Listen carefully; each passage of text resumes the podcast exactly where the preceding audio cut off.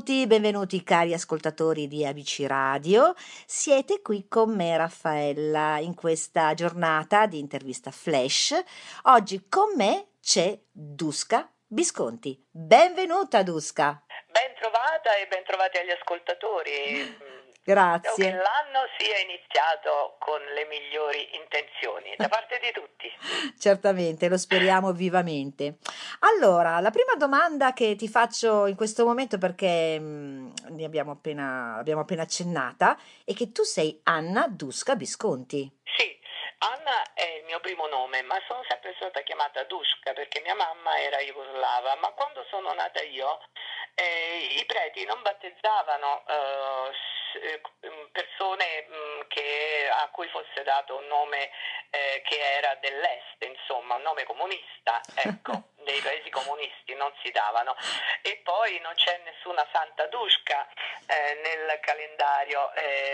Certo, Insomma, certo. eh, fui, mia, mia madre e mio padre furono costretti a darmi il nome di Anna Mm. eh, e poi Dushka come secondo nome. E tra l'altro è un nome molto, eh, diciamo, mh, spirituale in qualche modo perché significa mh, anima mia, piccola Ah, anima, quindi molto bello, molto questo. bello questo. Però eh, erano tempi così e quindi va bene così. Però mi hanno sempre chiamata Dushka, infatti all'asilo le suore mi chiamavano Anna e io Eh? non rispondevo e quindi mi davano dei ceffoni, maleducata, Ma non no. rispondi. Ma, ma poverina, ma poverina. Erano queste cose che succedevano eh, Al tempo, al tempo. non, non ora, insomma. No, adesso un po' meno, diciamo. Sì. Ehm, allora, una- un'altra cortesia per i nostri ascoltatori. Eh, diciamo, da dove parte Dushka questo amore per il teatro in particolare? Parte da- dalla mia infanzia in cui mh, aspettavo mio babbo che tornasse dal lavoro e quando tornava dal lavoro cominciavo a fare delle scene per farlo ridere perché così dimenticava tutta la fatica della, della giornata. Che questo carina. era una mia- un mio modo per, per dire a mio babbo che, che, insomma gli volevo bene, ecco. Certo, E, e poi a certo. un certo punto, a 15 anni, sono stata folgorata sulla via di Damasco. Una mia compagna di scuola mi disse: "Beh, Vieni, c'è bisogno di una che reciti mh, in una piccola, naturalmente una piccola recita di, di teatro amatoriale, solo che il regista era un, un regista invece in pensione, naturalmente che però eh, aveva fatto molti spettacoli con uh, Sharoff, stiamo parlando dell'Accademia di Sharoff, insomma lui aveva insegnato all'Accademia di Sharoff. Possiamo anche dire chi è, eh? Cioè, se Vi- no- eh, Vinilio di, di Pietro, ma non lo conosce nessuno, è morto da tanti anni, poverino. Eh, ed, era, mm, ed era un personaggio eh, estremamente colto e soprattutto amava il teatro con tutta la sua anima. E quindi quando fu la prima volta che andai in scena eh, e mi trovai di fronte al pubblico, eh, ebbi proprio, eh, dissi questa è, questa è la mia vita, perché stare di fronte al pubblico non è semplicemente mm, cibare il proprio ego, no? Perché ah, come sono brava, no, non è questo. Eh, ho avvertito per la prima volta nella mia vita una comunione profonda con gli altri, col mondo, Eh sì, cosa che non riuscivo sì. mai a, diciamo, a, a- a sentire, no? a percepire, perché poi quando uno è adolescente, insomma, ci sono un sacco di, di problemi, no? Cioè, si, si hanno molti dubbi, eccetera. certo. E lì eh, ebbi questa, eh, questo immenso piacere di capire che la comunione col mondo, con gli altri, poteva esistere e per me è sempre stato solo il teatro. Anche perché io poi dico sempre teatro o cinema, per esempio. Sicuramente teatro per te. Beh sì, per me è teatro. Mm. Eh, beh, il teatro, eh, il teatro è meraviglioso perché appunto c'è, c'è l'altro, c'è la Sì, gente, c'è il sì. pubblico. C'è il calore che senti dall'altra parte, insomma. Eh sì, è il respiro del pubblico che poi ti dà ogni sera anche l'immaginazione, ti spinge l'immaginazione alla creatività, no? a cambiare, magari a cambiare delle cose, a, Certo, a- certo. a metterci più passione o meno passione, insomma dipende poi da quello che succede. Dipende Eh, anche da cosa porti in scena, no? Ovviamente. Quindi capito, dipende anche da cosa porti in scena. Sì, beh, Quindi certo, certo, ci certo. sono tante appunto cose. quando uno, eh, quando uno fa uno spettacolo comico e sente la risata del pubblico è un piacere incredibile. Assolutamente, ma vuol dire anche che tu stai trasmettendo, no? Quindi il Sì. pubblico recepisce anche questa, questa cosa. E mm, tra tutti gli spettacoli che tu avevi fatto, quello che ti era piaciuto di più in assoluto o quello che tu hai sentito di più? Quello, beh, oddio, questa è una domanda difficile perché li ho, li ho veramente sentiti tutti con grandissima passione. Ehm, beh, diciamo che c'è uno spettacolo che ho fatto recentemente, eh, recentemente parliamo di qualche anno fa, che, mm, che sì, ho, ho- cioè, mi sono anche commossa in scena Ah, che era mm, Io e Franca, uno spettacolo sulla mia amicizia eh, con Franca Rame. mm. Ehm, ecco, quello è uno spettacolo che mm, diciamo mi, ha- mi lascia sempre qualcosa di molto forte Anche anche perché, finisce. anche perché tu hai detto che l'incontro con Franca Rame ti ha cambiato molto, no? Mm, Sì, da quello che ho letto, ecco. sì, l'incontro con Franca Rame è stato importante non solo dal punto di vista proprio formativo, dal punto di vista teatrale, perché con lei ho, eh, diciamo, ho lavorato parecchio sugli aspetti del comico, ehm, ma ehm, dal punto di vista umano proprio è stata un'esperienza bellissima perché Franca Rame era un personaggio eh, famoso, importante, eccetera, però era di una mh, apertura, di un'umiltà, di una mh, spontaneità e di una generosità che io non ho mai riscontrato in nessun'altra, nessun altro e soprattutto anche nei personaggi diciamo importanti, tra virgolette, che ho conosciuto durante la mia carriera. che magari di solito lasciano sempre un po' di, di spazio, no, tra te e l'altra persona. Sì, Invece sì, lei... e anche Dario, devo dire, anche Dario Fo era così, però io ho avuto più a che fare con Franca e che eh, insomma era, un- era una persona così aperta e disponibile, io ero molto povera, ehm, ero giovane, giovanissima e avevo sempre delle macchine molto scassate, ma scassatissime davvero.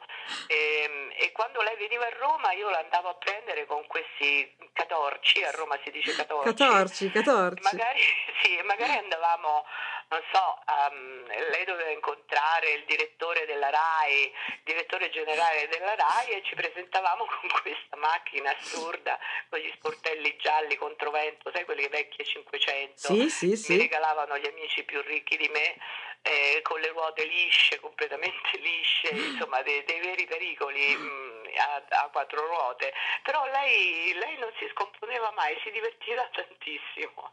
Ecco, questo per dire quanto era... mm, Alla mano comunque, no? Eh sì, era una grande, una gran donna di, di grande umanità, di, mm, generosa, generosa in tutto, Anche generosa perché nell'insegnare, generosa ehm, nel, mm, nell'essere disponibile ad ascoltarti, insomma, era, per me era, era una seconda madre, insomma, una madre artistica certo, naturalmente. certo, certo, certo.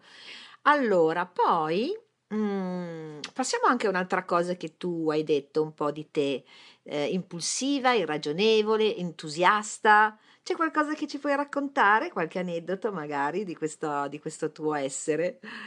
Beh, guarda, eh, sull'impulsività ehm, c'è, una- c'è un aneddoto che, mm, che mi, mi ricordo, mi ricordo sempre. Eh, facevo teatro di strada eh, e- ed, ero, ehm, ed ero una grande improvvisatrice, insomma, improvvisavo continuamente e facevamo teatro di strada in Molise. Mi ricordo che c'era, facevo questo personaggio, questo clown muto e mi trascinavo dietro tantissime persone per le strade nei- ehm, in questa città, mi pare che fosse Isernia, adesso non mi ricordo più Mhm, dove ero. mhm. Eh, e questa, tutta questa gente che mi seguiva eh, era come presa dalle cose che facevo, quindi io ero proprio entusiasta, ero molto felice. Ad un certo punto ho pensato, adesso faccio un salto mortale, perché facevo anche acrobatica, eh, sono salita sul tavolino di un bar, ho fatto questo salto mortale, solo che ho sbagliato e sono finita e ho sbattuto la testa sul, sul suolo oh mamma. la gente ha fatto oh! così, eh, certo. eh, come fosse spaventata. Allora io per non perdere il personaggio mi sono alzata barcollando e vedevo veramente le stelle, perché quando si danno queste craniate si vedono davvero le stelle. Sì, sì. Eh, eh, e, ho fatto finta che non fosse successo niente e mi ricordo che la gente faceva ma come ha fatto? Ma non è possibile ecco, diciamo che questa impulsività è, è, un po' troppo esagerata e mi ha portata poi a, a stare male per due giorni di seguito dopo eh, ma ci credo, ci credo, ci credo, ma ci credo e eh beh, ma questo oltretutto è, è compito dell'attore no? cercare sempre di, sì. di, di trovare un sistema per aggiustare qualche danno quando si è in scena, no? Eh sì, sì. Ecco. però insomma eh, sono stata... E poi perché dovevo, dovevo, concludere in modo un po' plateale tutto il percorso che avevo fatto, il numero che mi ero inventata. Beh, più plateale di così, più plateale di così credo. Plateale. Poi, se morivo non faceva niente, insomma. Va bene. Allora, Dushka, io ti chiedo un attimo di break perché mh, mm, mandiamo un pochino di musica per i nostri radioascoltatori e ci risentiamo fra qualche minuto. Va bene? Va benissimo. Grazie.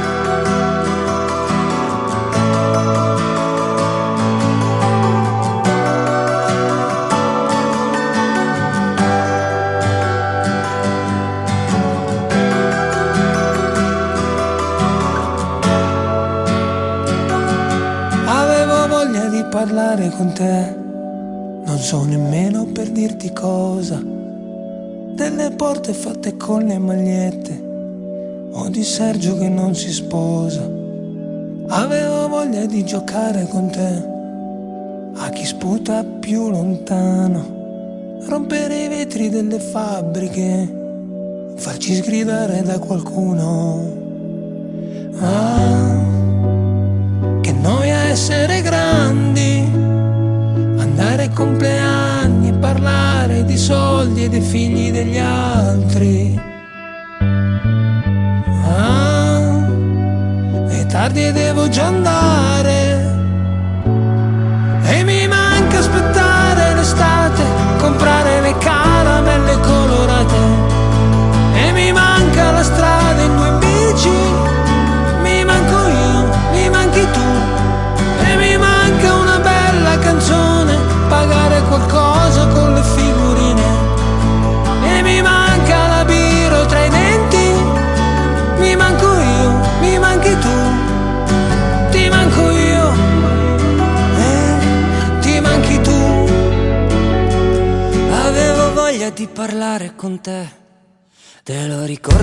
Primo pallone? Finiva sotto le macchine, però col vento sapeva volare non sai che voglia di giocare che ho, anche di piangere e soffiarmi il naso. Puoi sprofondare nell'erba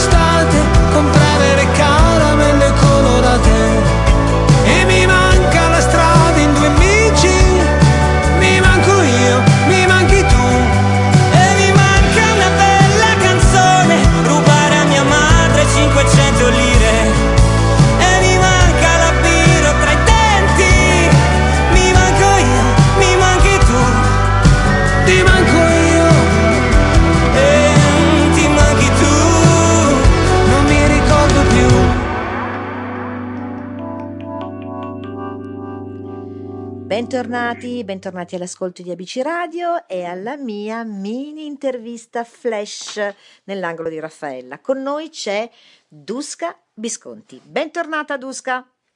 Ben ritrovati a tutti e ben ritrovata a te. Grazie. Allora, ma veniamo ai tuoi spettacoli teatrali. Cosa ci puoi raccontare di quello che io uh, avevo visto, che si parlava di, di mh, femmine, mh, aspetta che adesso me lo, me lo ero scritto, ed era... Femmine Sapiens. Femmine Sapiens, bravissima, esatto. Raccontaci qualcosa di questi bellissimi spettacoli che hai fatto e che penso e spero che riporterai in scena.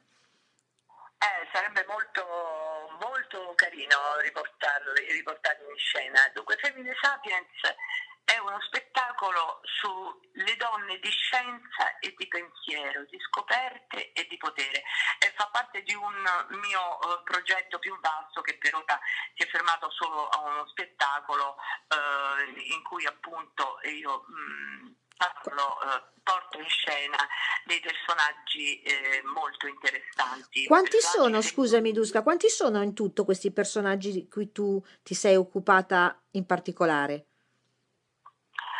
Guarda, eh, allora, quelli dello spettacolo di cui stiamo parlando eh, sono Laura Passi Veratti, Anna, Anna Morandi Manzolini e Ada Byron Lovelace.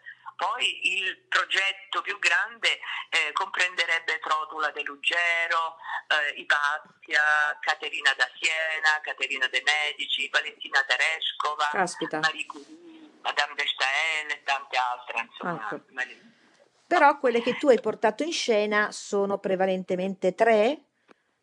Sì, sono tre. Eh, sono, Laura Bassiveratti era una scienziata del, della seconda metà del Settecento che mh, era a Bologna, era di, era di Bologna, e Anna, Anna, Morandi Manzolini era una sua contemporanea. Uh-huh. Ehm, Laura Bassiveratti era una scienziata estremamente eclettica eh, ed era una fisica mm, una, ma non solo, uh, non solo una fisica mm, che si occupava di fisica, faceva dei corsi proprio di fisica sperimentali, sì. sperimentale e le lezioni le teneva a casa sua perché al tempo le donne non erano ammesse a, fare, a tenere corsi universitari, poi però fu ammessa a, a, a, tenere corsi universitari dopo molte battaglie, diciamo, soprattutto grazie alla stima che si era procurata con tutte le ricerche che aveva, che aveva fatto. fatto. Certo, certo.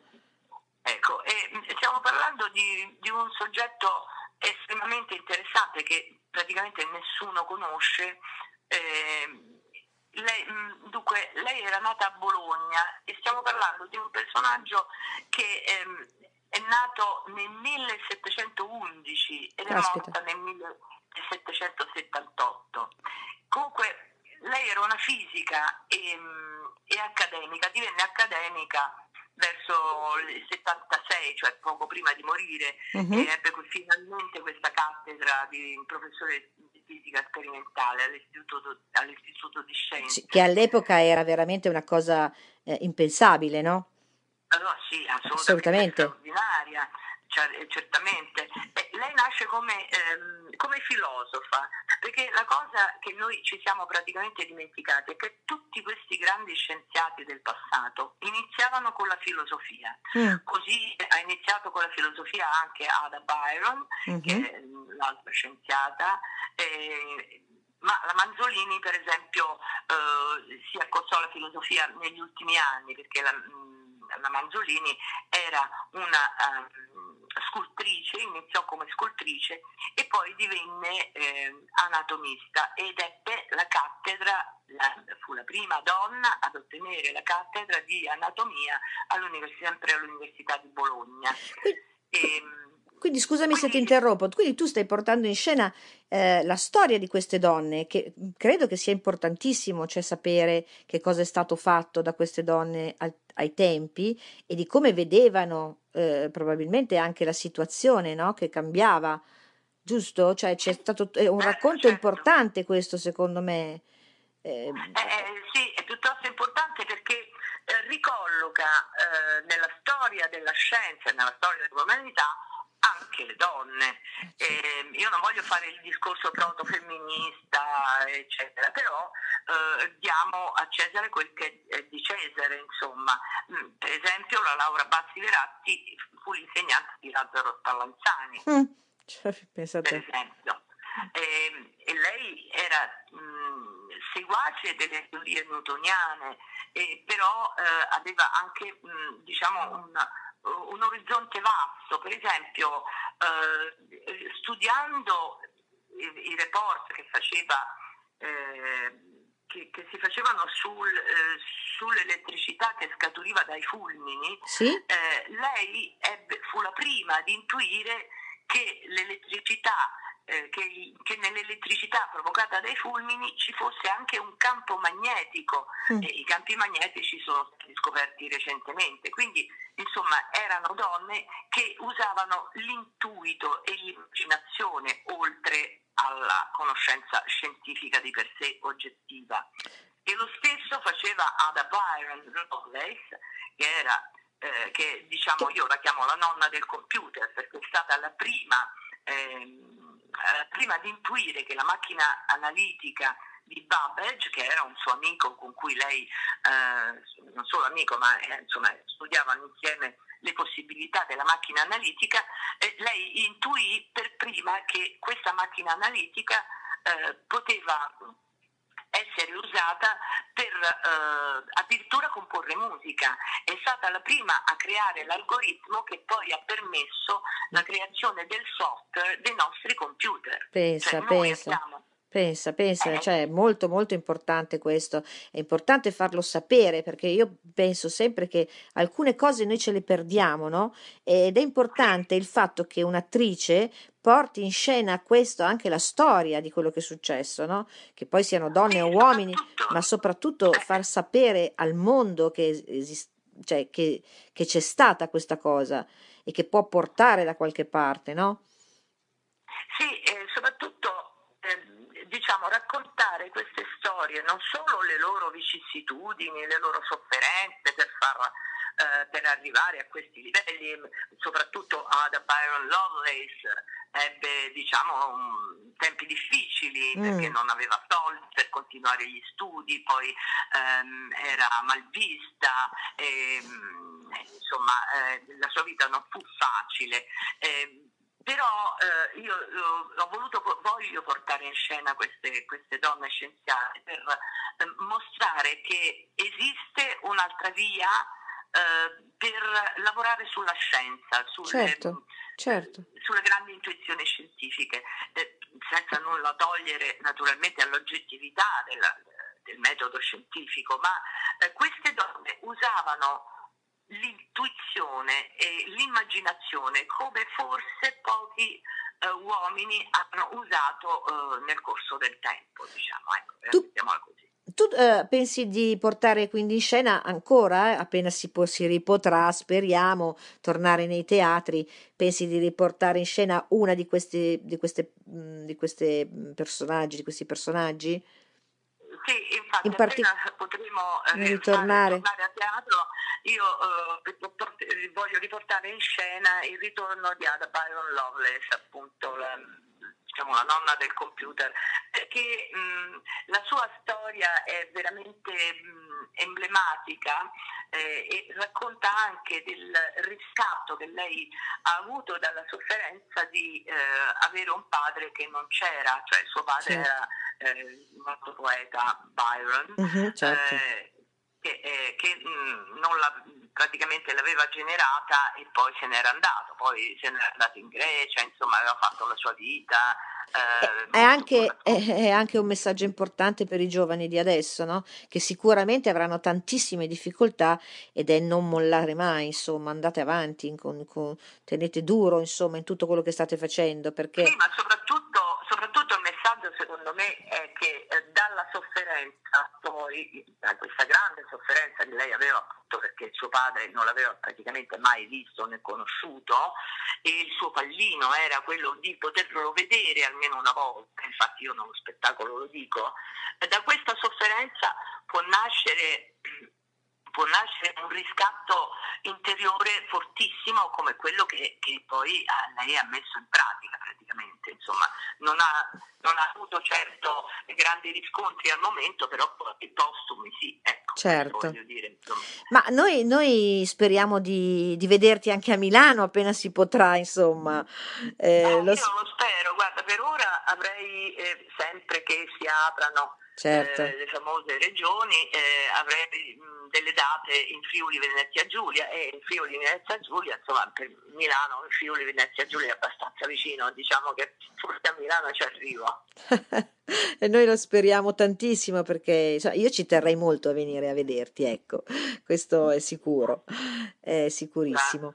Eh, senti, va bene, noi speriamo quindi di sentirti ancora per vedere magari come sono andati gli spettacoli e, e, perciò niente, non posso dire la parola magica MMM, ma lo penso.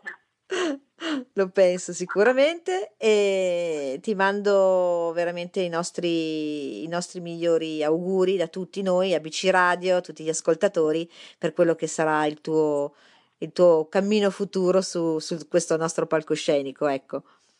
Io ringrazio te, ringrazio gli ascoltatori e spero vivamente di essere a Milano così ci incontreremo e finalmente magari abbracciandoci anche un po'. Ma, mag- ma magari. Molto volentieri, molto volentieri Dushka. Bene, noi ringraziamo ancora eh, Dushka di essere stata con noi, Dushka Visconti, e speriamo di risentirla molto presto su ABC Radio, la radio che ti parla.